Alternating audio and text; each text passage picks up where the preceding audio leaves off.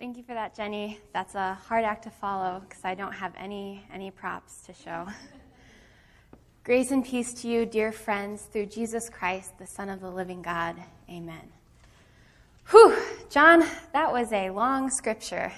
I am understanding why you were so willing to pass that text on to me.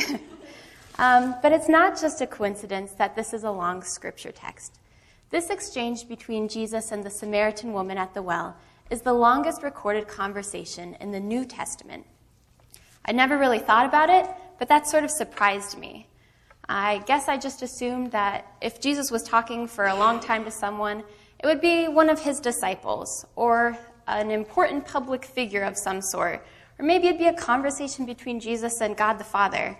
So when I got this text, I had to wonder why it's this woman that Jesus chooses to share such a long and powerful message.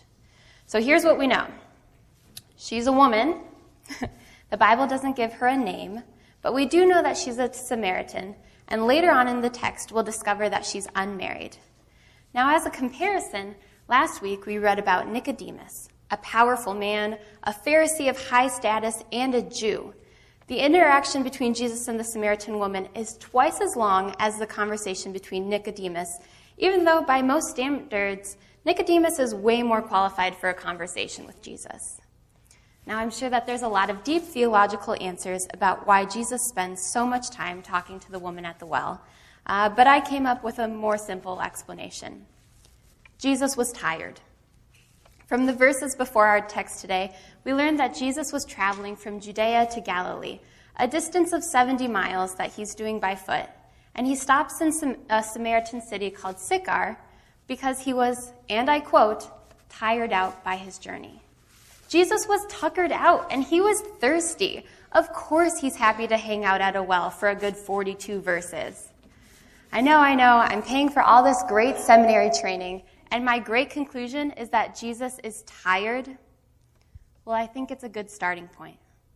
Jesus, the Son of God, took on flesh and became a human, a living, breathing human whose body felt thirst and hunger, whose body would come to know pain and suffering and humiliation, a body that could work miracles and walk amongst all people on earth.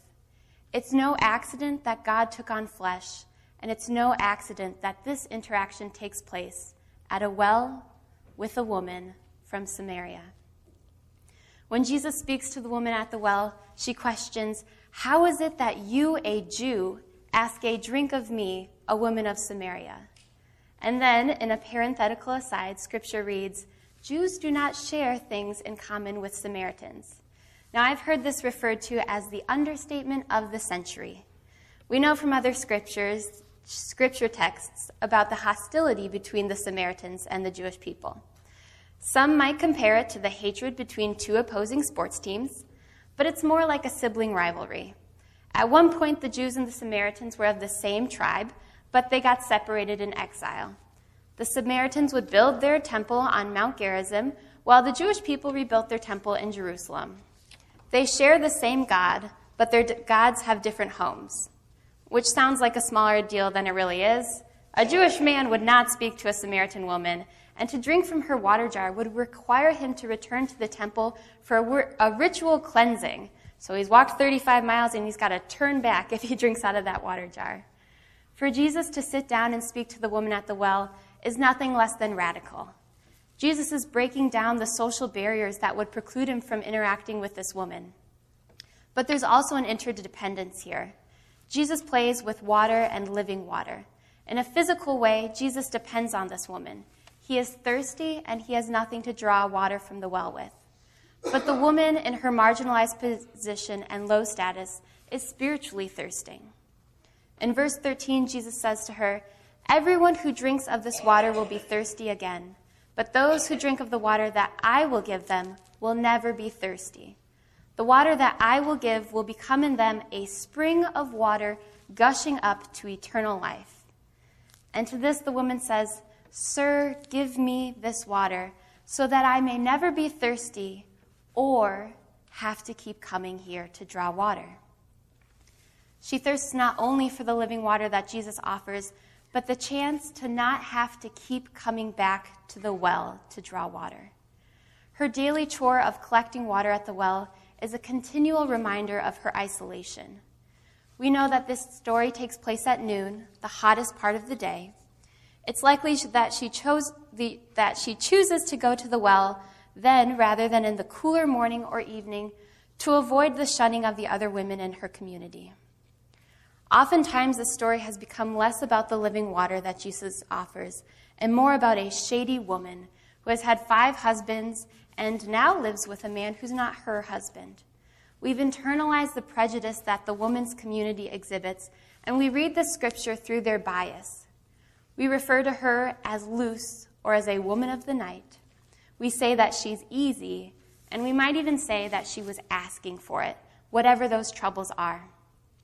We've taken a story about Jesus breaking down social barriers and made it into a cautionary tale of what happens to loose women.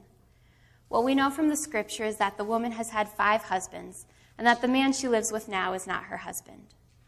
Now, women during Jesus' time had no social standing of their own.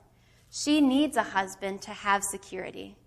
That she was married five times seems to be evidence of circumstances completely beyond her control. No woman would choose this.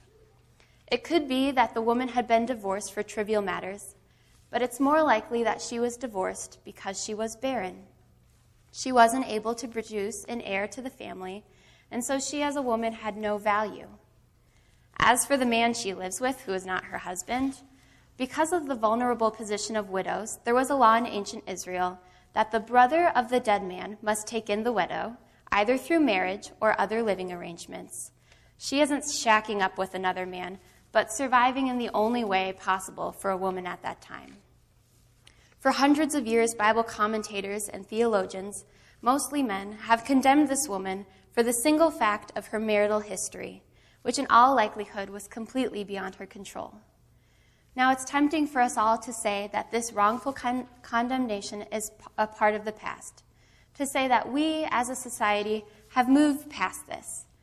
But I invite us to look around at the social movements like Me Too or Time's Up or read the newspaper articles about the 156 women who spoke up against the abuses of Larry Nassar in the gymnastics and sports community. As a society, we have turned a woman's body against her, and when she speaks up, we have condemned her. We have knowingly and unknowingly all been complicit in actions that contribute to violence against women. On a micro level, we take a single story about a woman and make it her defining characteristic. In verse 28, it says, The woman left her water jar and went back to the city, saying, Come and see a man who told me everything I have ever done.